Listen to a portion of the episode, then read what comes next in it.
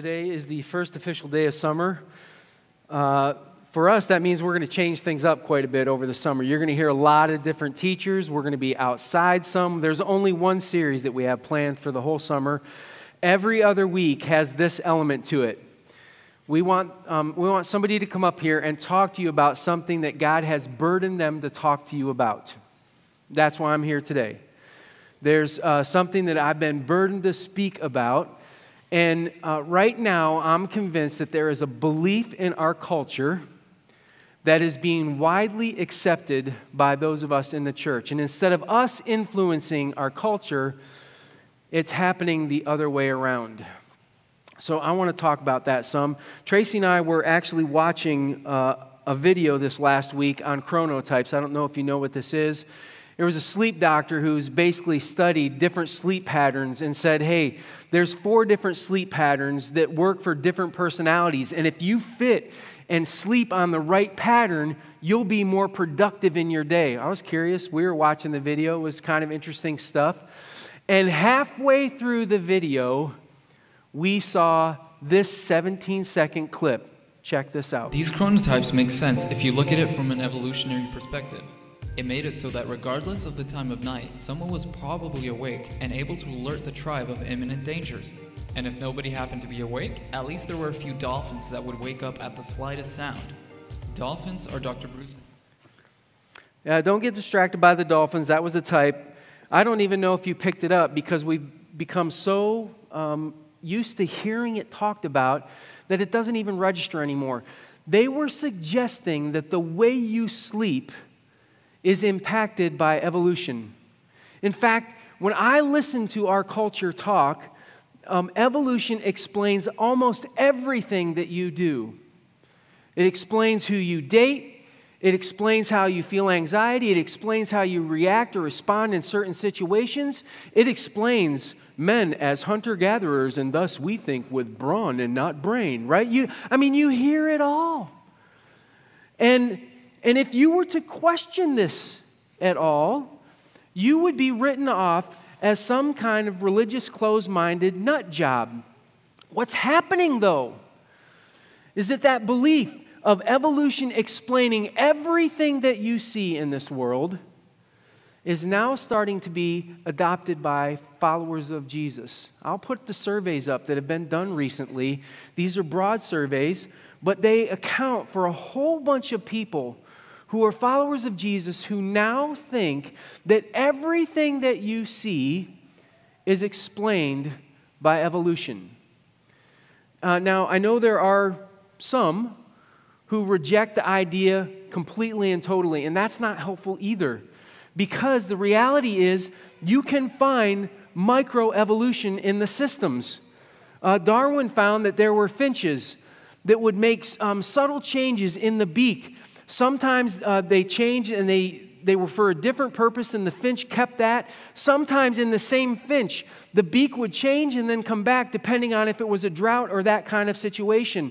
But here's the problem this has been pointed as evidence to Darwin's evolution, but it is not the same thing that Darwin wrote about. Darwin said this I'm trying to explain how something simple could become complex. And it happened, he said, through random mutations over time, creating the survival of the fittest. That's how this works. And a lot of people have heard that so often. Uh, they've been exposed to it so much, and it's been used as the explanation for so much that you see that even followers of Jesus accept that that's the way it is. Now, um, here's, here's part of the problem as I see it. Uh, every time I've talked about this topic, I've done this a few times in the past, I've, I've taken comments um, from both sides of the fence. There are some people who say, Blair, I think um, that you're too comfortable with science. And others who think, I'm not comfortable enough, like, hey, the scientist said it, you're not one, you probably should shut your mouth and not talk about stuff that you don't know. Well, I, am somewhere in between. See, I'm not anti science. In fact, if you know the history at all, you wouldn't be either. because the scientific method that's used to produce all the technologies that you love and experience right now, it exploded in the West for one reason. There were four guys who were considered the fathers of modern science, the scientific um, equations, all of those kind of things. Three of them were Christians Bacon, Galileo, and Bacon. They believed that God had an ordered world and that if you, if you um, approach that in an ordered way, you would find stuff. And it exploded after they came up with this. The stuff that you are experiencing right now that you love, Christians did that. Christians had a part of that. And so it's significant to me um, that we were a part of the story. But what I'm concerned about is that even though um, science, I, I'm not anti science, science is valuable, there is some problems. I don't know if you've heard this at all in the last, I don't know, year. I bet you. Trust the science. Anybody heard that? Anybody ever heard that phrase? Yeah, like constantly. I don't have a problem trusting science, but I tell you what, I have a problem trusting scientists who I believe are fallen creatures who have no problem bending the data to fit an agenda that they have, a political belief that they have, or even the ability to them set themselves up to be seen as somebody. By the way, if you doubt this, come talk to me and I can give you examples, including from the world of evolution, where things were presented as being one thing and they were false. But this is one of the reasons I like science, is that eventually stuff will come out. Stuff will come out. And it's one of the reasons that I'm excited to talk to you about this today because here's the thing stuff is coming out on the science of evolution that's causing people to go, I wonder if we should be believing this or not. Now, here's what I would suggest I would suggest that there is a different view that we get from the scriptures that give us a better explanation for why things are the way they are. I'm going to go I'm going to go quickly. I'm just going to touch on these fast. Genesis 1 1. In the beginning, God created. Psalm 33 6. By the word of the Lord, the heavens were made, their starry hosts by the breath of his mouth. Romans chapter 1, verse 20. For since the creation of the world, God's invisible qualities, his eternal power and divine nature have been clearly seen. Colossians 1:16 For in him all things were created. Revelations chapter 4 verse 11 You are worthy our Lord and God to receive glory and honor and power for you created all things and by all your will they were created and have their being.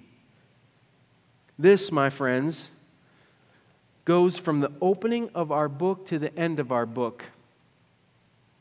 And in the revealed scriptures, as he reveals himself through Jesus, as he reveals himself through the Holy Spirit, there is a consistent idea presented to us I'm a creator. And I'm the creator God that you're looking for. I'm the explanation for everything that you see around you. I made it. And this has become difficult because Christians know this to be a fact, and yet they, I've heard a lot of them say, well, that's true that God created, but He used evolution to do it. He used random mutations over time to do His creative work. That's how God did it. And before you hitch yourself to that train, I want you to be careful because there are some problems with the evolution theory that's out there right now, and it's all coming from science. There's three problems, in fact. One is with random, um, one is with mutations, and one is with time. Besides those three things, the theory's holding up really well, right? That, if you haven't figured it out, that's the theory. It's the whole thing. You can't get survival of the fittest without all of those pieces lining up. And yet, as more information has come to light, more and more followers of Jesus are signing on. It's interesting. I had a conversation with somebody after first service who said, You know what, um, Blair, I, I grew up in the public schools. I never heard anything that you just talked about. And I knew, I knew that God had to be the creator, but I also heard all of this other information, and I didn't even know there were some other sides to talk about with this stuff. That's my hope this morning. I want to expose you to some stuff that's going on that I think might surprise you. Uh, there are now, it's small, it's a small but vocal group of non Christian and Christian scientists who have come together to say, this theory does not work anymore. It needs to be thrown out. We, it does not explain life as we see it. It does not explain why we are the way we are and why the world is the way it is. They're writing books, they're going on lectures, they're doing all kinds of things because they've looked at the science and they've said, we can't buy this anymore. So this morning, I've never done a service like this, but I'm going to let you um, be exposed to a whole bunch of stuff that they're going to tell you. Uh, the one guy that we're going to listen to, his name is David uh, Berlinski. He is a senior fellow at the Discovery Institute. He wrote a book called The Deniable Darwin. Um, he lectures on this. He is not a follower of Jesus, but he thinks the theory has to go. The next guy, you're going to hear David Gelernter. He's a Yale computer scientist. He doesn't know biology, he doesn't know any of that stuff, but he understands the code that's happening in all of these biological systems. He understands the mathematics behind it. He's done the research, and he wrote a paper um, called Giving Up Darwin that supported a book about Darwinism. He thinks it's got to go. He's not a follower of Jesus. Now, the last guy, Stephen Meyer, is. He's written a, a, a slew of books he's actually presented a different um, way to consider how, how did this all happen then? And we'll get into that at the end. But I want you to hear from their words some things that I'm not sure is being communicated to a lot of people.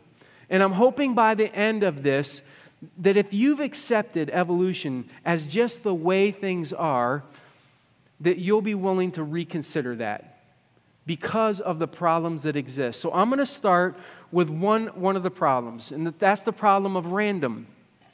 In order for evolution to be a natural thing, so nobody's out there uh, making this happen, no God, no anybody who's programming this, everything has to be random.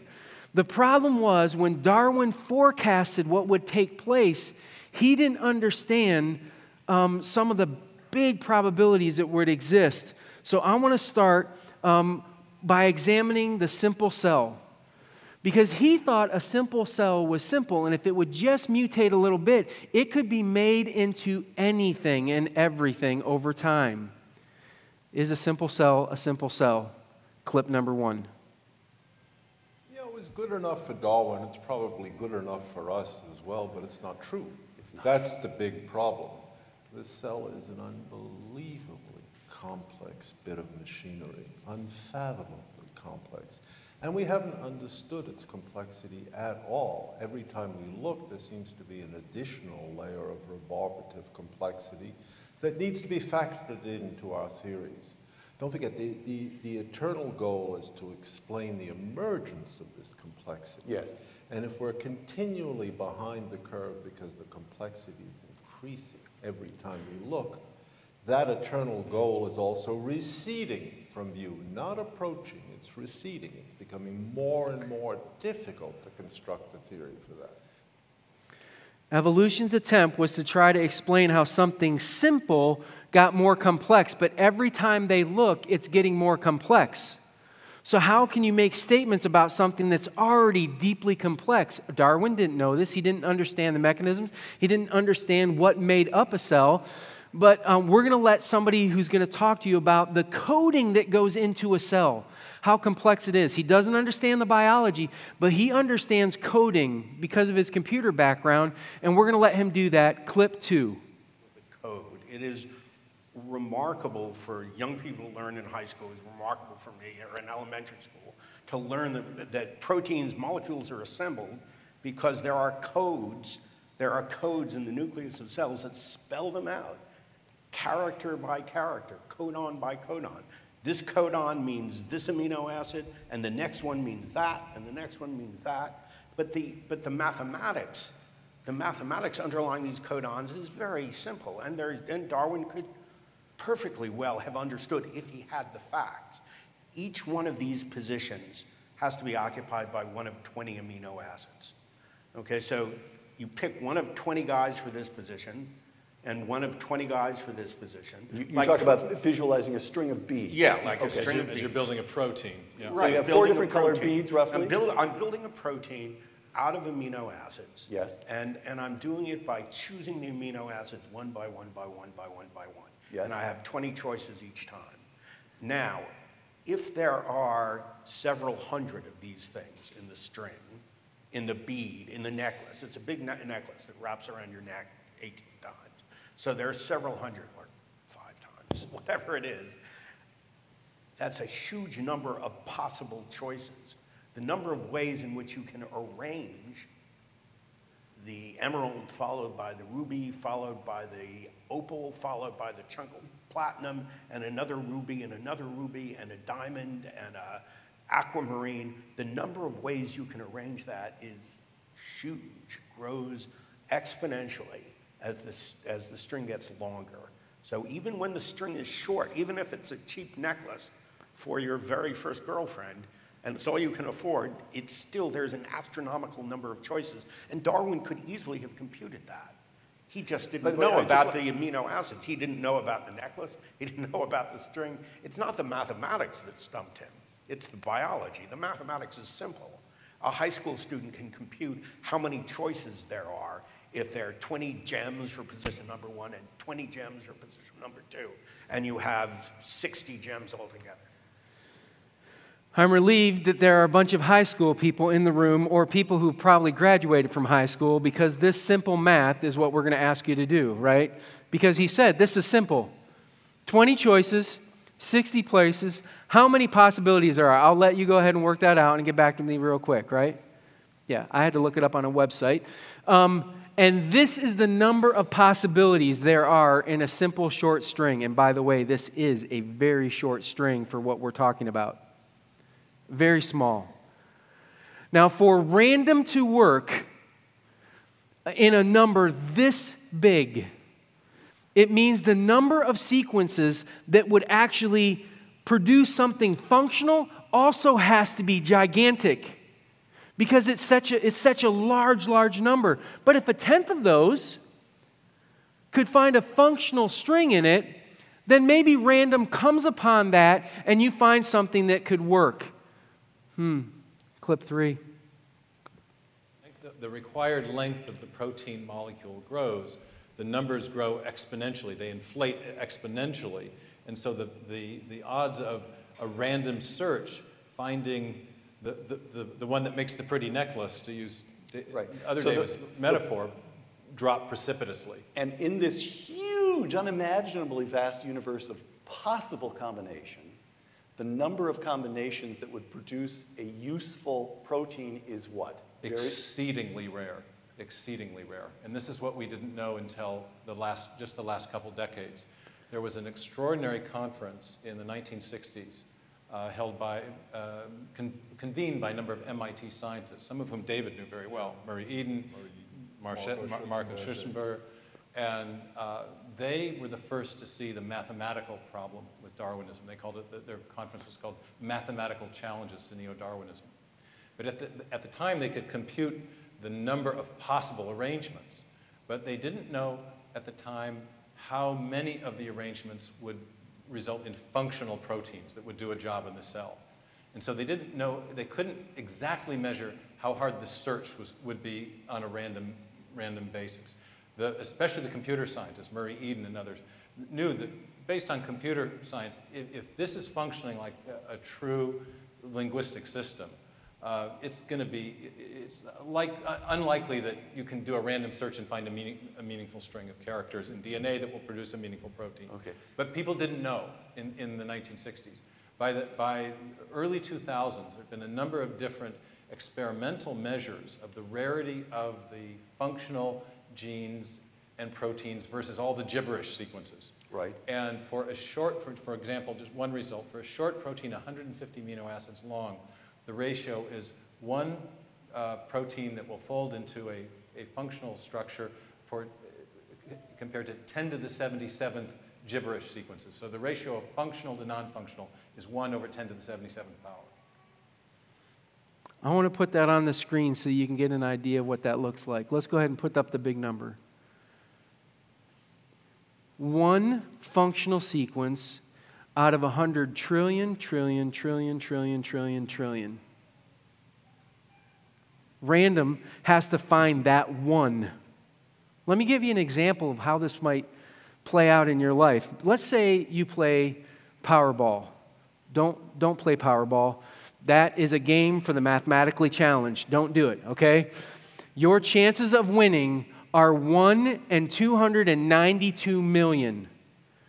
Now, how many times have we seen millions and millions of people put money down on Powerball and nobody picks the right sequence and it goes to the next week and it goes to the next week and it goes to the next week and it only ends up scoring after hundreds of millions of people put their guesses in.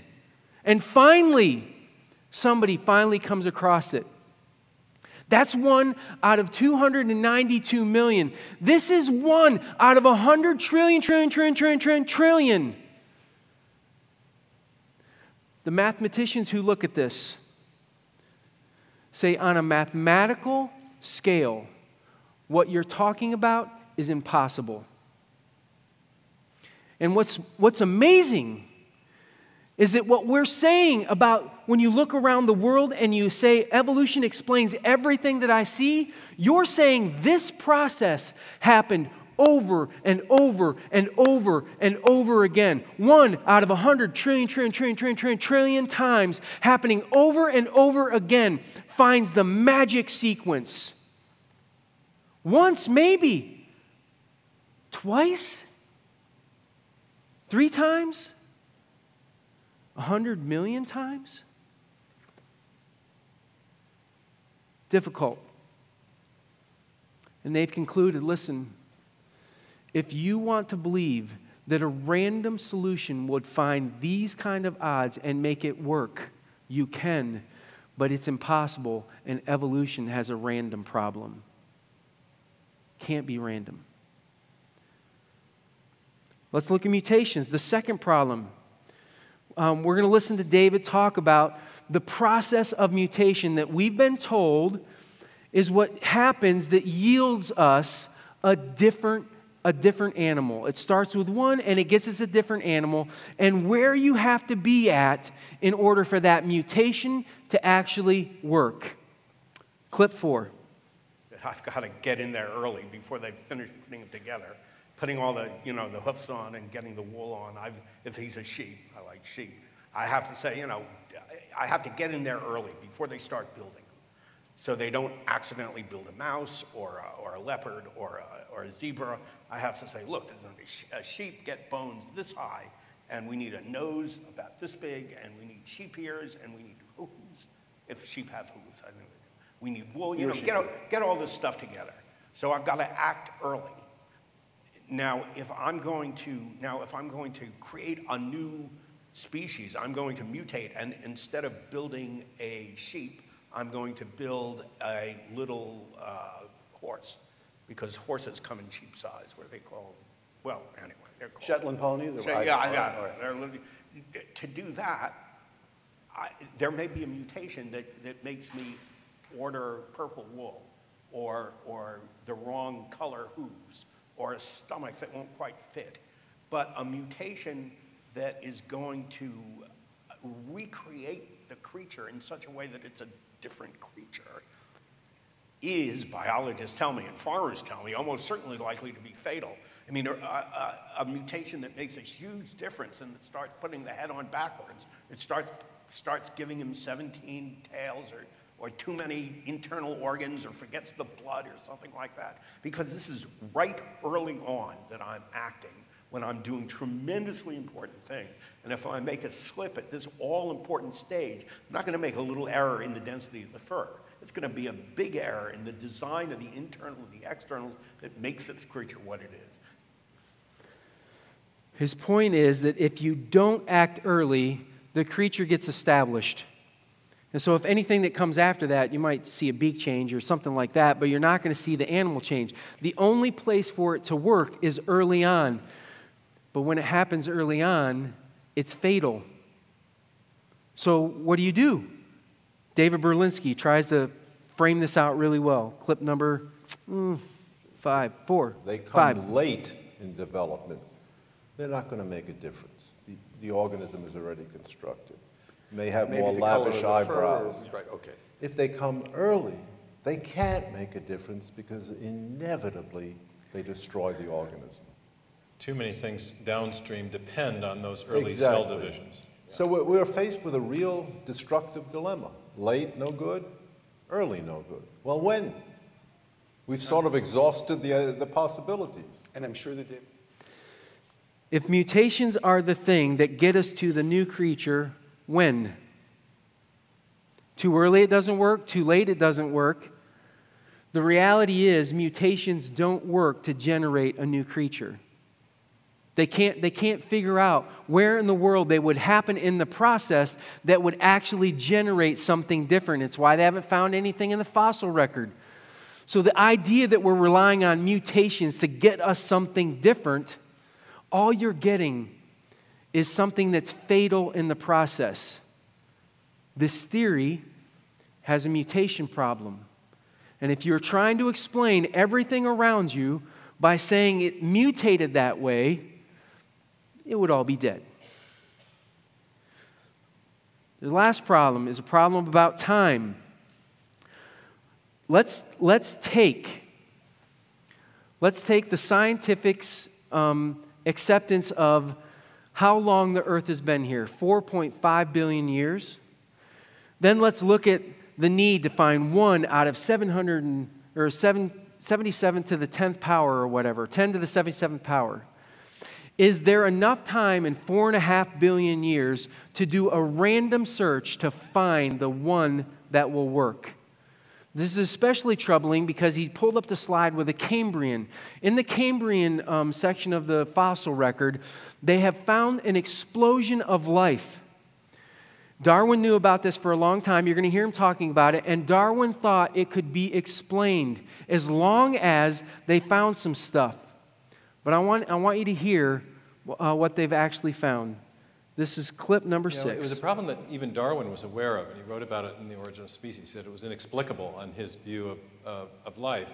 Uh, but he, he felt that the, the future fossil finds would fill in the, the, the missing ancestral forms that were evident. What happens in the Cambrian is you get a, a huge number of what are called the uh, animal body plans, uh, where a body plan is a unique configuration of body parts and tissues.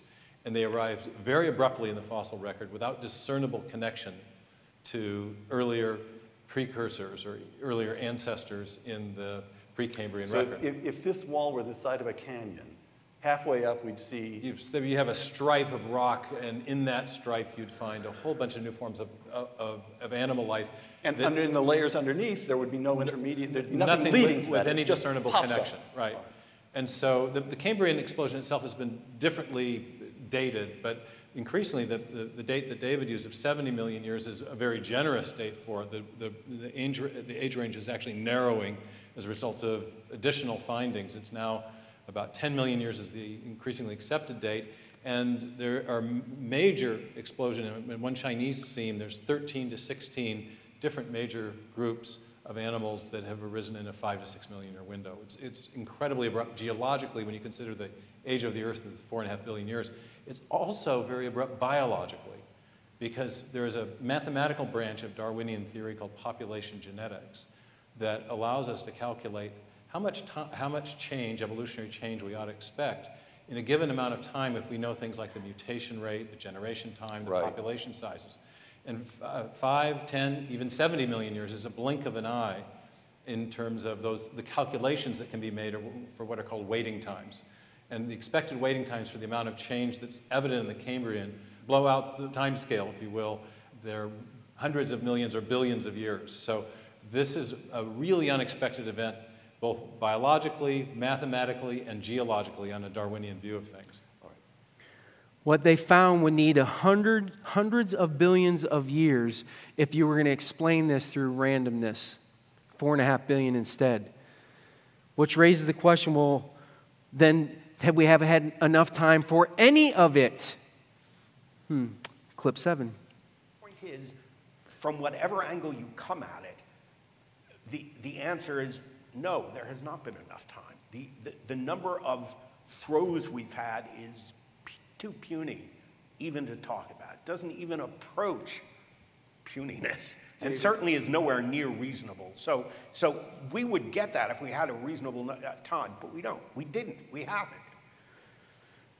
See, he's not opposed to the idea that it could work out if you had enough time, but he's being realistic, evaluating it, going, there just hasn't been enough. There hasn't been enough time for us to have the number of chances where random would actually work to get to the one sequence that could possibly work. Not enough time. And so, because of that, you can't explain it this way. So, the question would be okay, great.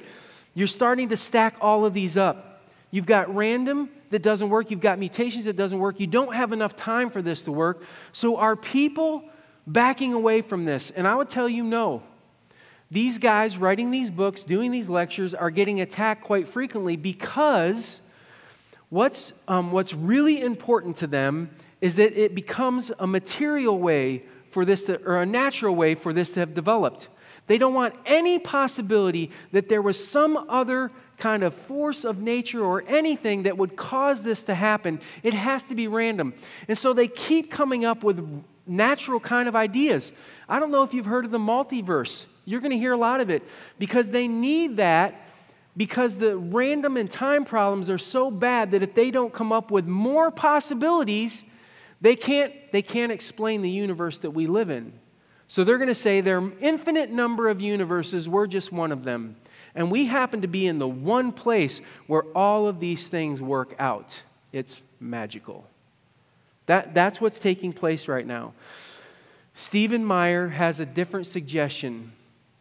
He suggests that there is a different way for us to consider, um, instead of natural, a different order. So I want you to watch what he has to say. Clip 9.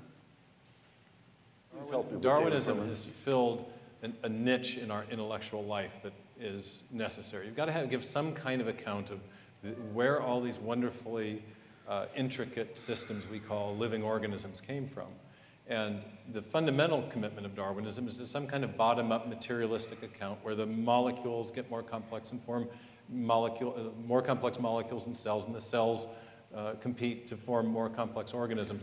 So now what we're getting is post neo Darwinian theories of evolution that are trying to uh, provide new mechanisms that will uh, account for the, the, the, the things that the Darwinian mechanism doesn't account for. So even you who bear the scars of abuse from Darwinists say, Darwin may have been mistaken in his answers, but he was asking invaluable questions. He's asking invaluable questions, but I think he got it wrong. I think all Darwinians, in the broad sense, get it wrong. They're trying to explain something very, very complex in terms of bottom up, undirected processes. And we, what we see in life uh, complex miniature machines, complex information processing systems, digital code. These are things that bear the hallmark of mind, and they suggest rather a top down instead of a bottom up approach. So I'm sure people committed to a materialistic view of things will continue to, to generate bottom up explanations. But I think we're in a new day. We're looking at life in light of our own high tech digital computing uh, technologies and realizing bears, these systems bear all the hallmarks of design. Let's start to look at life differently. And I think looking at it from a bottom up Darwinian approach is holding science back. We're starting to make predictions based on intelligent design. We were, some, some of our guys were the first people to predict that the non coding regions of the genome, previously identified as junk by the neo Darwinians, have in fact, uh, are in fact importantly functional. And so there's the, looking at life as a design system is actually yielding insights into how life works. So, you heard him mention intelligent design, and the theory that he's written about intelligent design is purely scientific. He is not trying to cause science to come to a conclusion about if there is a God or isn't a God. Science can't do that. What he's saying is there is so much complexity, there are so many things that are intricate and amazing about the, the, the sequencing and the possibilities of this sort of thing that the only conclusion that you could come to is that somebody designed this. It would be like walking in here this morning and seeing the keyboard over there and going, man, I wonder how that randomly got together. Like the systems that you are, the systems that we are, are so intricate. He's saying, listen, somebody had to design that. There's too much information. It's put together in such a way that makes sense. Somebody designed this. And it's being roundly rejected by the scientific community. They don't even want to have a conversation about it. And David Gelernter has an opinion as to why that's happening. Next clip. My argument is with people who dismiss uh, intelligent design without considering it, it seems to me, it's widely dismissed in my world of academia as some sort of theological put up job. It's an absolutely serious scientific argument. In fact, it's the first and most obvious and intuitive one that comes to mind. It's got to be dealt with intellectually, not not by the bigotry, anti religious bigotry, which is one of the most of the intellectual world in the United States, the West generally. He just straight up said it's bigotry. From what he sees, they're unwilling to even consider. He's not a follower of Jesus but he thinks the conversation at least is intuitive that you're looking at this and going, it looks like a design system. Shouldn't we have a conversation about this design system? And here's why I want you to be cautious about that. Like if you have if you have accepted evolution as the the way things are, this is what made the world the way it is. I want you to pay attention to this clip really carefully because David's going to go into it a little bit further as to what's really going on with this.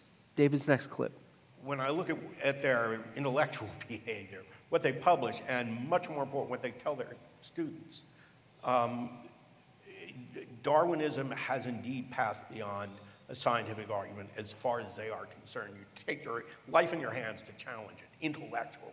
Yes. They will destroy you if you challenge it. Now, I haven't been destroyed. I'm not a biologist, and you know I don't claim to be an authority on this topic. But um, and, you know, a book review is not the same as a book. It's, the, it's the sort of a satellite around the book. Anyway, it remains a case that I have nothing personally to charge my colleagues with. But what I've seen in their behavior intellectually and at colleges across the West is nothing approaching free speech on this topic, is a bitter rejection, not just a, a, a sort of uh, bitter fundamental uh, angry, outraged, violent rejection, which comes nowhere near scientific or intellectual discussion. I've seen that happen again and again. I'm a Darwinism. Don't you say a word against it, or will, or I don't want to hear you. Period. Which proves that you're attacking their religion, in effect. I am attacking their religion, and I don't blame them for being all head up. Maybe what you haven't realized is that you've been accepting another religious belief because they don't have the evidence for it. More and more evidence is coming out against it, and yet they are ardently supporting it. And when you end up on their bandwagon, all you're doing is accepting a belief system that they have, not based on evidence. You want to know what there's more evidence for? there's more evidence that somebody from the top up designed this thing and put it together.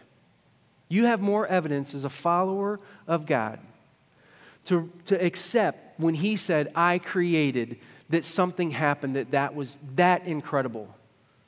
My friends, you, you are put together in such a complex and amazing way. When the scripture said in Psalm 139 that you are fearfully and wonderfully made, no joke. You're, you were created with a purpose. And part of, part of the thing that I don't like about this idea that Christians are accepting that evolution did this is you're accepting that you are here because of some random process. You're not. God created you with intention and purpose and meaning, and your life has that. You were designed with that. And so it may be time to look at all the facts, to look at all the possibilities, all the things that actually could function, to look at what mutations actually do, to look at the amount of time that's available, and to ask yourself, why Have I accepted this belief system that's just missing on all cylinders? And maybe it's time to come back. Come back to an acceptance that what we see is amazing, incredible, mind boggling, had to come from the hand of a creator, a creator who's been revealing himself to us.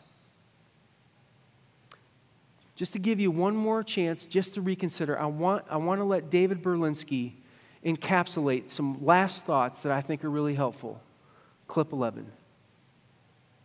Darwin created a 19th century local theory without looking at extreme cases that was reasonably successful for breeders for the explanation of local characteristics like beak size or the growth of wings, but he entirely failed to explain what he thought he was explaining the emergence of biological complexity on the species level or higher order levels.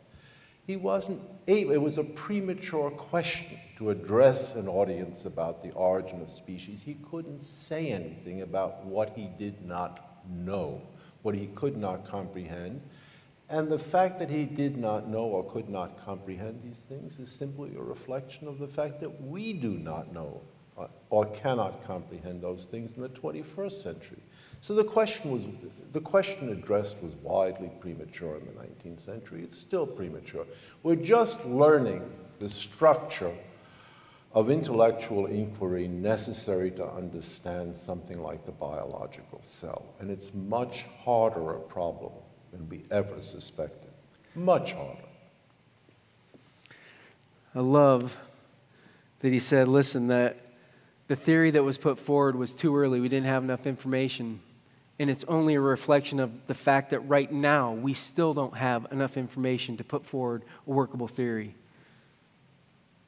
So if, if you're there in that camp and you've, you've kind of believed that you're some product of some random thing and that your choices, that the way you've lived life is explained from this programming that you've gotten through evolution, I hope you'll stop and reconsider. You are responsible before God for your choices. You were made in His image. And it's an incredible opportunity that we have to embrace this Creator God. And I hope you will. Um, I've taken a lot of questions after the first service, so I'm just going to let you know we're going to put out some links for some reading material, for some more videos on this uh, because there's some interest in that. So we're going to put those out. You'll see those on Facebook. Um, and you can follow this up and do some more research. If you want to have a conversation, I'd love to have a conversation with you about this kind of stuff. But I hope you'll reconsider that you are, in fact, fearfully and wonderfully made by a God who loves you and designed you with purpose. Can we pray real quick? God, I love the fact that you have um, designed stuff so intricately and beautifully that it blows our mind even today that we can't explain it, that we can't understand how complex a single cell is. It's supposed to be simple. And yet, the information, the coding, just complex beyond our imagination. God, we're so grateful that you are a creator God May we hold you up as that and give you the praise that you deserve, knowing that we are not part of some random accident, but we have purpose and meaning. I ask that you would challenge those who need to wrestle with this to do so over the next week. In Jesus' name, amen. Hey, I hope you'll come back next week. Um, I'm going to pick a section of scripture that I've heard, um, I've actually had people in my office say, if this is in the Bible, then I can't be a Christian. And I want to walk you through that, and I'm going to give you some ways to think about it. It's going to be a lot of fun. So I hope you come back next week. Thanks for being here.